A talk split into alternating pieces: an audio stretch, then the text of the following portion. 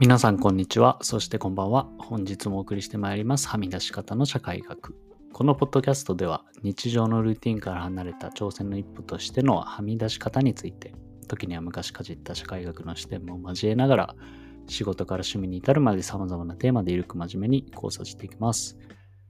はい。皆さんいかがお過ごしでしょうか。えー、本日はですね、仕事の話をちょっとしたいと思います。あまり私のポッドキャストで仕事の話を今までしてこなかったんですけども、少し、えー、思うところがあり、話してみたいと思います。ただですね、あんまり、なんていうんですかね、きちんと論理だって整理して話せるか若干自信がないので、いつもまあそれなりに話してるつもりではいるんですけども、まあそれよりは取り留めもない話になってしまうかもしれませんが、ご容赦いただけると幸いです。はい。で、本日ははみ出せなかった話ということで、あまりうまくいかなかった話というか、まあ、気づきの話ですね、をしたいなと思います。で、あの、私、マーケティングの仕事をしていると、えー、過去何度かお話しさせていただいたんですけども、あの、自分のマーケティングの部門は結構、まあ、会社のいろんな人たちとですね、一緒に仕事することが多くて、あの人と仕事をするようなお仕事です。まあ、あの、どんな仕事も人と仕事はすると思うんですけども、特に社内外、え、含めてですね、営業の人だったり、まあ、プロダクト、えー、技術の人だったり、まあ、あと社外で行くと代理店の方だったり、かなりいろんな人たちと一緒に仕事をするんですけども、まあ、そうなってくると、それなりに忙しいと言いますか、あの、忙しさにもいろんな種類があると思うんですけど、とにかくそのステークホルダーが多いので、目の前でやらなきゃいけない仕事っていうのは常に何かしらあるような状態で、まあ、それをいかに効率よくさばいていくかという。まあ、あの、マルチタスクやられてる方だと分かっていただけるかなと思うんですけども、まあ、いろんな方といろんな仕事、ミッシュ、プロジェクトが同時に走っていて、まあ、それをどういう順番で優先立てて進めていくかっていうのは結構求められるような仕事になります。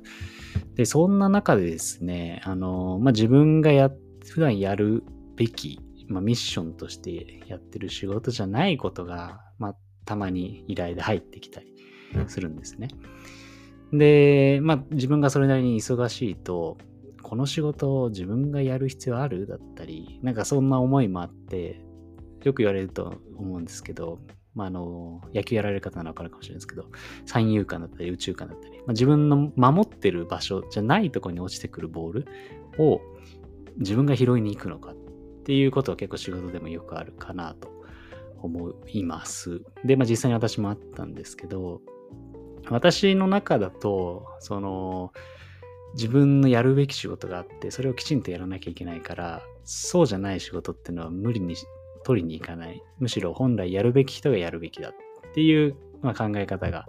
結構前からあって、まあ、よくドライって言われる時もあるんですけど、まあ、逆にその自分が本当に集中しなきゃいけないことに集中するには、まあ、そういう考え方も必要だなと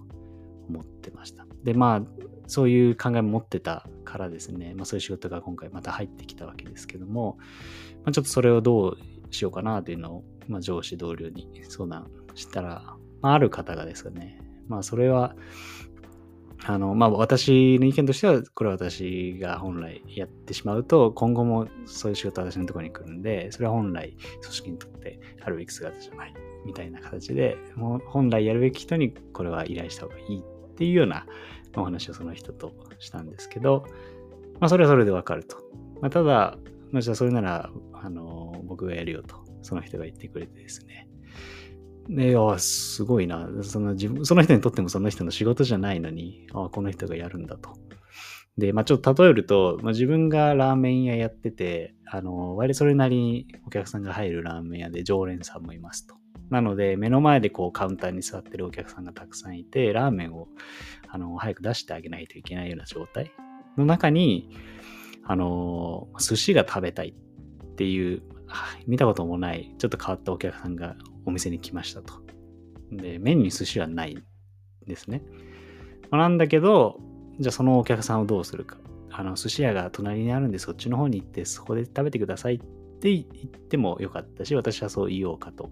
思ってたんですけど、まあ、その相談した人はですね、なら自分が作ってあげるよということで、本当に魚を取りに行くところからですね、自分で釣り竿を持って釣りに行って、魚を取って自分でさばいて、まあ、寿司をその人のために作ってあげたと。で、まあ、その人もすごい忙しい人で、なそんな暇があるわけじゃ決してないんですけど、それでもそういう行動に出て、もうすごいなと思って、まあ、その時は終わったんですけど、後日、なんであの時そういうことをしたんですかっていうのを、あの、興味本位で聞いてみたんですね。もうそしたら、その人の考えにあったのは、いや、ここでその人を助けてあげたら、もしかしたらその人がすごい将来出世して、今度自分を覚えててくれて、また良くしてくれるかもしれないじゃんって言ってたんですよ。そこまで思うんだってのが、まあ、正直それで思ったことで、うん、なんか、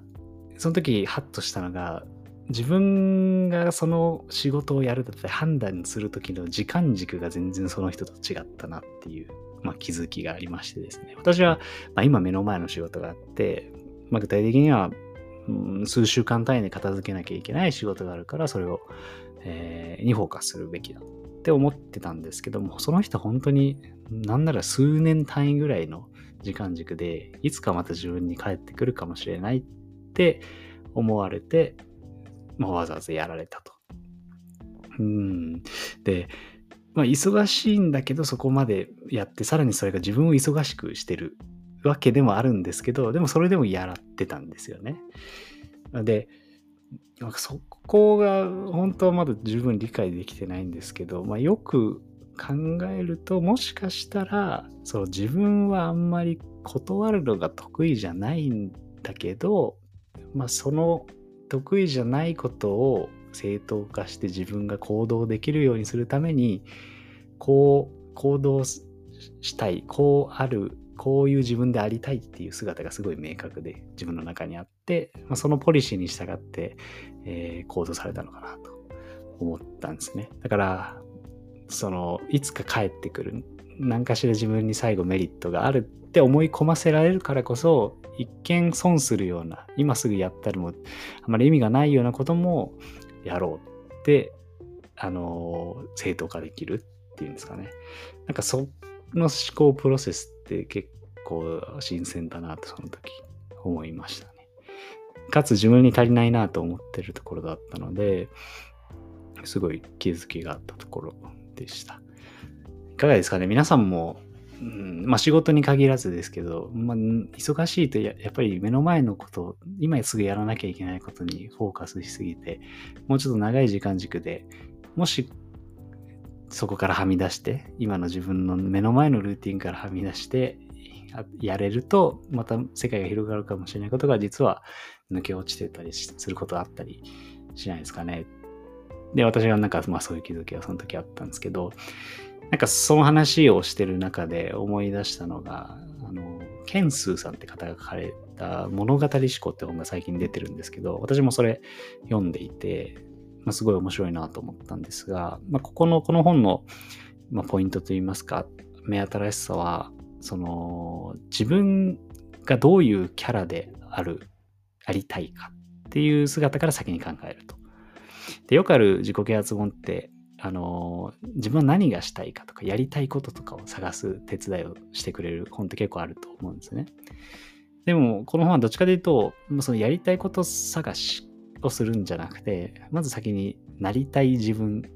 イメージを持つと。もっと言うとその物語の主人公として自分をこう想定してキャラクターを作ってあげると。でその自分がイメージするキャラクターだったらどういう行動をとるかっっていう順番から考えてあげてそういうキャラが取りそうな行動を実際に自分がしていくとだんだんそこに近づいていけるみたいな考え方なんですね。だからその、うん、自分で行動を決めるんじゃなくてなりたいキャラから行動を決めるっていうのが、まあ、この私が相談した方もそうなのかなと思うんですが、その自分のポリシーの中でいろんな人に、あの、ちょっとしたギブ、オン、助けてあげるってことをして、いつか自分に帰ってきて、そうやってその自分のコミュニティだったり、人脈だったりを広げて、えー、世の中を渡っていくっていう多分キャラ設定されてるからこそ、そういった行動が取れたのかなと思ったので、私もある意味その、まあ、ドライに、えー、この仕事は今やるべきでここに集中するそうじゃないのは一旦置いておくっていうキャラで作ってたからこそ、まあその時そういう行動を取らなかった。わざわざボールを拾いに行かなかったんだと思うんですけど、なんか今回、そういうキャラの違いっていうのはすごいその時に感じて、確かに決めつけて自分の取るキャラを強化していくのもいいんですが、なんか、あの、これ物語しか面白いところなんですけど、物語はやっぱり転じるべきだっていう考え方もあって、あるそのストーリーが進んでいく中で、一回起承転結じゃないですけど、こう次のフェーズに物語を変えていくっていうのが、まあ、新しくそのキャラクターが成長する上でも、えー、面白いストーリーになるっていう考え方もあったので、ちょっとそろそろ今までやってきた自分のキャラからまた転じて、まあ、そういう新しい考え方を取り入れて違うキャラ設定してもいいのかなっていうのは、まあ、今回仕事しながら感じたことでした。はい。まあ、少し私の経験談といいますか、今回自分の考え方の整理にもなったんですけど、身の回りで起きた出来事を通じて、えー、思ったことをお話ししてみました。どうですかね？皆様も自分のキャラ、なりたい状態っていうのはなんとなくイメージされて普段過ごされてるんですかね？なんかこの本にも書いてあったんですけど漫画はやっぱり魅力的なキャラを作ることから始まるそうなんですよね。一見その脚本があってストーリーがあってその中にフィットしそうなキャラクターっていうのを作りそうなんですけど、まあ、結構人気な漫画だったりすごい面白い漫画ってやっぱり魅力的なキャラがいてストーリーさえもそのキャラに左右されることがあるみたいな話が載ってましたね。なので、やっぱりそのキャラさえ魅力的だと、そのキャラだったらどういう行動を取りそうか、どういうことを言いそうかっていうので、またお話が変わっていくっていうのはすごい面白いなと思いました。うん。何ですかね。その、私も、まあ、今回も思ったんですけど、ストーリー、ストーリーっていうのは結構好きで、やっぱりいろんな人の辿ってきた人生だったり、えー、考え方、その人がなんでそういうふうに考えるに至ったかのプロセスだったり、なんかそこの線ですかね。あの、魅力的だなと思う方は、すごいその線が太くて、いろいろ面白いお話されるなと思うので、まあ、私もその点点点ではなくて、自分の線、プロセスをこう、自分の中で消化してお話できる、なんかそんな人になればいいなと思います。はい。本日は、ね、取り留めもないお話でしたが、話してみました。はい。ではまた次回もお楽しみに。バイバイ。